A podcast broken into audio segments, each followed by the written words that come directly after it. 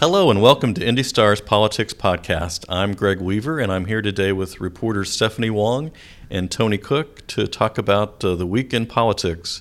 And we're going to start off today by uh, discussing uh, the appointment of the new president to uh, Ivy Tech Community College, former Lieutenant Governor Sue Ellspermann. And Stephanie, you've been involved in covering Ivy Tech for for a while now. Um, Did you? How did you uh, end up viewing uh, Sue Ellspermann's appointment? Uh, was it a political appointment, or was it an appointment based on uh, qualifications? Well, I think her connection with Governor Pence put her in such a tricky situation where you can't view her um, hiring as president of Ivy Tech without looking at the politics of it. I mean, she was really clear when she uh, was voted to get the job to try to distance herself from that by saying, hey, listen, trustees approached me about the job and I approached Governor Pence about it, um, to kind of dispel the idea that he may have pushed her out for a potentially better running mate. Um, and, and I think the real tragedy here is that with all of the politics, the, her qualifications do tend to get lost. I mean, Sue Ellspermann has a P H D in industrial engineering. She was a founding director of a center at U S I. And she does bring a lot of business and political experience to the job. So it is it would be really difficult to say that she isn't qualified for the job, but it would also be really difficult to say that politics didn't play some role in this. And there is a political role to the job. I mean, these institutions are dependent on state funding. That is probably the single biggest determining factor in their ability to expand or build new buildings or any of that kind of thing, and so and and that affects tuition, obviously. And so, you know, to say that politics shouldn't play a role in the job, I think, you know, that's pretty naive. Now, you know, to what extent should it play a role? That's a fair question, but certainly it does play a role. Yeah, and we should probably back up a little bit and to kind of explain some of the uh, circumstances that led up to um, Ivy Tech making this decision.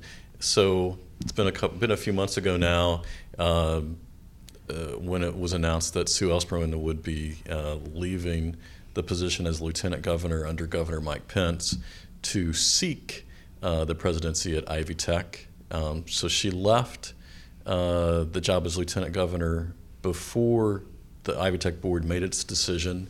Uh, the governor, in the meantime, uh, publicly endorsed her uh, uh, her appointment uh, as president, uh, and he sent a letter of reference uh, of support uh, to the Ivy Tech board, um, uh, saying that he thought that she would be a great a great Ivy Tech president.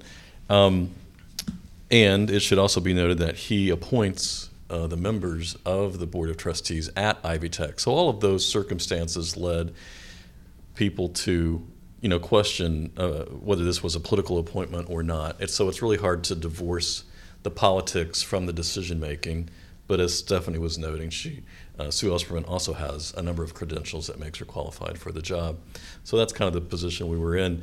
Um, you also can't overlook uh, kind of the political history of Ivy Tech, which has a tendency to uh, appoint or employ state lawmakers and people in state government uh, in in jobs uh, related to Ivy Tech. There have been a number of them over the years. So it, it's it's made Ivy Tech more of a local political animal than a lot of the other state colleges that are out there. Is that kind of what you saw, Stephanie? Yeah, I mean, Ivy Tech has gotten a lot of flack in the past for hiring state lawmakers into these jobs, and people would say that they're double dipping because they're drawing a salary as a lawmaker and then a salary from a public institution like Ivy Tech, even though they would take leaves from their jobs when they're in the legislature. Of course, this is different because uh, Sue Ellspermann is no longer lieutenant governor, but of course the weight of the position that she held, you can't sort of discount that. At the same time, I'd say that like uh, colleges are moving to sort of more unconventional choices when we talk about presidents. Um, obviously, we've got former Governor Mitch Daniels leading Purdue University, and I think generally a lot of people are interested in uh, what kind of outsider experience somebody could bring to the job instead of looking to somebody who's had a long history in academia, which is what one of the other finalists for the Ivy Tech presidency had. Yeah, and there's a, and as you guys have both said, there's a really rich, I don't know if that's the right adjective or not, but rich history uh, of this. And, and yeah, I mean, even look at uh, who's running against Pence for governor. You have John Gregg, former Speaker of the House. He was president of Vincennes. You know, not exactly the same thing, but still these university positions, um, I think increasingly are becoming seen as as possible political either stepping stones or stepping out of politics and into that. Um, but there certainly seems to be a really strong connection in this state, for sure, between politics and these jobs. Well, and those jobs can be really lucrative jobs, right? So we see former Speaker of the House Pat Bauer. I mean, I, he makes more than one hundred twenty-five thousand dollars as a vice president for Ivy Tech. Um, and, you know, Sue Ellspermann is going into a role um, that paid its previous president three hundred thousand dollars a year with other perks. And she hasn't finished negotiating her contract. But, you know, when you, you, you can't sort of ignore the fact that people with political histories are getting with big names are getting paid a lot of money at these public institutions. And the and these jobs pay more than the political positions that these people held. So Mitch Daniels is making more now than he was as governor. Ellspermann will be making more.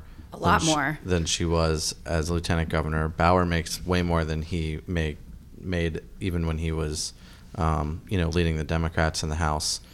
Uh, so yeah, it's it's it's almost, you know, in terms of pay, it's a step up. Yeah. Well, uh, speaking of, of money and politics, we had another story uh, come together this week uh, related to, to Donald Trump, uh, the presumptive uh, Republican presidential nominee, uh, and uh, his uh, relationship to Carrier. Um, Tony, can you talk about that a little bit? Um, yeah, sure. So uh, a lot of our listeners have probably heard uh, Donald Trump talk about Carrier. He's talked about, um, this is the uh, heating and air conditioning company that is moving fourteen hundred jobs from a plant on the west side of Indianapolis and uh, moving production to Mexico. So, you know, you have fourteen hundred people here losing their jobs. An affiliated company also in Huntington is, is laying people off for a total, I think, of over two thousand jobs being lost in Indiana. Trump is railed against Carrier as an example of, you know, something he would stop if he was president. He says he would, uh, quote, tax the hell out of companies like Carrier when they try to import their products back into the U S to sell them here after making them in Mexico or wherever. And so it's been it was it's been the centerpiece of his campaign, and especially of his campaign here in Indiana, which he ultimately won the primary here. And it was that night that Ted Cruz dropped out, and the following day that day or two that Kasich dropped out. And so it really sealed the deal for him. Um, and so, you know, now we have Trump um, filing a financial disclosure form that candidates have to file. And it shows that he profited uh, from an investment in United Technologies, which is the company that owns Carrier and its affiliate in, affiliate in Huntington. And so um, the the documents show that Trump earned uh, interest income of between two thousand five hundred dollars and five thousand dollars um, from that investment during, you know, roughly the past year. Um, his financial disclosure form from a year ago also shows him um, making money from an investment in the company, about the same amount. And on that form, it shows that at that time, at least, he had uh, somewhere uh, up to two hundred thousand dollars invested in the company. Um, so yeah, we wrote about that over the weekend, or uh, over, I guess, this week. Yeah, this yeah. week. And the reader response has been very interesting. A lot of Trump supporters um, upset with the article. Um, they say because of the size of the investment that, you know, it wasn't, they didn't think it was newsworthy. But I guess I felt like, um, you know, given how central that issue was to his campaign, especially to his campaign here, and the fact that the jobs that we're talking about being lost were Indianapolis jobs, you know, it was very relevant to our audience. Um, you know, I thought readers would be interested in any connection between Trump and this company, no matter the size of the connection. Um, so that's why we chose to to write about it. And um, so, I mean, it's been interesting, though. The, the Trump folks are really upset by that. Yeah, but I think, I mean, kind of the issue here is um, if you're going to criticize a company and its actions, why would you support it with your investment? Um, and that's really what it what it comes down to. Um, so, yeah, I mean, not only uh, might people be interested in it because of, you know, sort of the, I think, the hypocrisy of that, um, but um, also just because he, you know, he made it such a large issue when he was in Indiana, and he made it an issue in many stump speeches across the state as he was running for president. That's um, right. And uh, I mean, the other thing is, if if any other candidate had done a similar thing, uh, we would have reported that as well. So it's not like uh, we're picking on him. We, you know, with the, right. there's uh, some uniformity in our coverage, and we would. Those are the kind of things we would report about any candidate. Um, right, and a lot of and a lot of times stories like this, you know, we might leave to more national type news outlets. But because Carrier and the layoffs are happening here in our state, and he, you know, criticized the company over and over for that, um, I felt like it was, you know, it only made sense to take a look at any investments he might have in that company. Um, so, you know, if Hillary Clinton or Bernie Sanders or any of his Republican competitors, um, you know, were criticizing a company here in Indiana for laying people off, we'd certainly look at that as well. Yeah. So, well, um, let's move on to looking at some things that happened in Congress this past week. Uh, we had two Indiana congressmen get involved in some, some pretty divisive issues. Um, uh, Todd Rokita, who was uh, proposing changes to the federal uh, school lunch program, uh, and Luke Messer, uh, who uh, filed a bill in response to the Obama administration's uh, guidance on uh, the use of bathrooms uh, by transgender students. Um, but let's start off with, with the free lunch program. So uh, Representative Rokita uh, made a proposal uh, to Uh, reduce uh, the number of schools that are eligible to provide uh, free lunch to all of uh, their students. Um, and it would have affected uh, in more than one hundred schools in Indiana, uh, about fifty-eight thousand students. Um, that bill did end up coming out of committee this week, um, uh, but there seemed to be a lot of uh, backlash, some schools not liking that. Uh, They're calling it a partisan food fight. Yes. So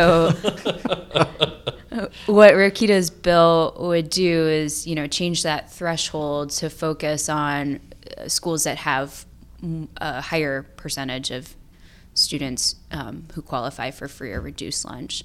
And he's portraying it as uh, focusing efforts on students who need the assistance the most, and while realizing some savings and being able to reinvest those savings. And then there are others who criticize the move because some students would want to get that lunch. You know, maybe their families didn't apply for the program. Maybe they're on the cusp of qualifying for the program. And so there's an argument that it does help a lot of needy students um, who might not necessarily fall into that bucket of the, you know, the threshold that they look at.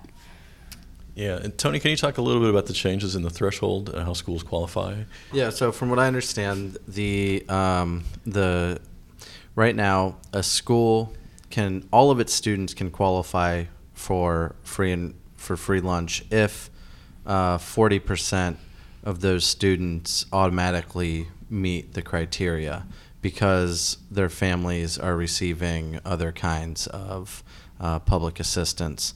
And so uh, this would change the threshold from forty percent to sixty percent. So it would be, you know, more difficult for schools to qualify to have all of their students receive free lunch. Yeah, and so yeah, and then you know some of the criticism uh, of that change has been that um, if you have a school with forty percent uh, of students qualifying, that's a school that has a pretty high need across the board, probably. Uh, from a socioeconomic standpoint, um, and that uh, by providing free lunch to all of the students, it takes away the stigma uh, of uh, students who get free lunch and are somehow singled out because they have a different color meal ticket or whatever it might be when they go through school lunch line. Um, so it makes it easier to provide it uh, to everyone without that stigma being attached. Um, so anyway, it's going to be an interesting bill to follow over the next uh, few weeks, um, but I think the general consensus is that it, it, it's a measure that will have some difficulty uh, succeeding, just because generally I don't think uh, people in Congress want to be seen as taking free lunch away from anyone, so th- that may be a, a hurdle to overcome. Um, on the issue of uh, uh, bathrooms uh, and transgender students, um, Congressman Messer um, this week uh, uh, proposed a response to the Obama administration's guidelines that encourage schools uh, to allow transgender students to use uh, the bathroom of uh, the gender that they identify with. Um, Stephanie, can you talk a little bit about that proposal? And yeah, a lot of Republicans in Congress think that President Obama overstepped with that guideline, that his administration overstepped with that. Um, you know, they prefer to leave that decision up to local school districts, and uh, what Messer is proposing is not having schools be penalized um, by having their federal funding blocked um, if they choose not to follow that guideline. And of course, there's backlash against this federal guideline across the country. You see states and school districts who are saying that they're not going to abide by that. Um, in Indiana, it's controversial because, you know, State Superintendent of Public Instruction Glenda Ritz welcomed the guidelines, whereas Governor Pence said that he would prefer for the issue to be left up to states and districts to decide. Um, you know, and we've yet to see how that's going to shake out in individual districts across Indiana, um, whether there are school districts that will be changing their policies to conform with the federal guidelines, um, whether they m- might choose not to go into it at all. There are a lot of districts that say that they already handle this on a case-by-case basis. So, and what do you see uh, being the impact of uh, the Obama administration's guidelines? Will schools suffer any consequences if they don't uh, follow? Well, there's always the risk, you know, that if you're not um, abiding by what the U S Department of Education tells you you need to do by law, um, that you could lose some federal funding. And so that's kind of the threat that's being put out there with uh, Obama's administration saying that they're going to interpret Title nine um, to protect students based on their gender identity. Um, I think that it's a really, really controversial issue that we are going to see shake out over the long term, and um, you know, of course, things might change in November. Yeah, and it's been interesting to kind of see this issue. Uh, you know, it's been talked about a lot at the state level, and now it's moving to the federal level, and so it's in the courts, it's in Congress. It's in North Carolina. It's in North Carolina. So um, just a lot of activity on a number of fronts on this issue. So it's going to be interesting to follow. Um, uh, There was also another poll that came out um, this week uh, looking at uh, the governor's race between uh, Republican Mike Pence and Democrat John Gregg. And um, not surprisingly, I guess, it's still close. What uh, Tony, can you tell us about the, what the poll found? Yeah, so, I mean, this is just the latest poll over several of several over the past few months that have shown the race in a virtual dead heat. You know, this one showed uh, Pence leading John Gregg by about four points. And, um, you know, that's about the same as the margin of error. Uh, so it's, uh, you know, still a very close race. Um, the poll also found that Pence's job approval ratings have remained uh, similar to what we've seen in past polls, in terms of, um, you know, it, it's either even or somewhat disapproving of his job performance. Um, so, you know, those numbers haven't moved very much. The campaign is really just now sort of getting going now that the primary is over, and you see uh, John Gregg and Mike Pence both with their first campaign advertisements as of last week. And so I think we're really going to see attention start turning to this race, and it'll be interesting to see in future polls whether that shifts the numbers very much. Yeah, so certainly the governor's race is going to be a big focus uh, of our political coverage over the next several months uh, heading into the November election, and it's uh, certain to heat up between now and then. So, well, uh, that's uh, it for us this week uh, on the Politics Podcast. Uh, we thank you for tuning in, and we'll see you next week.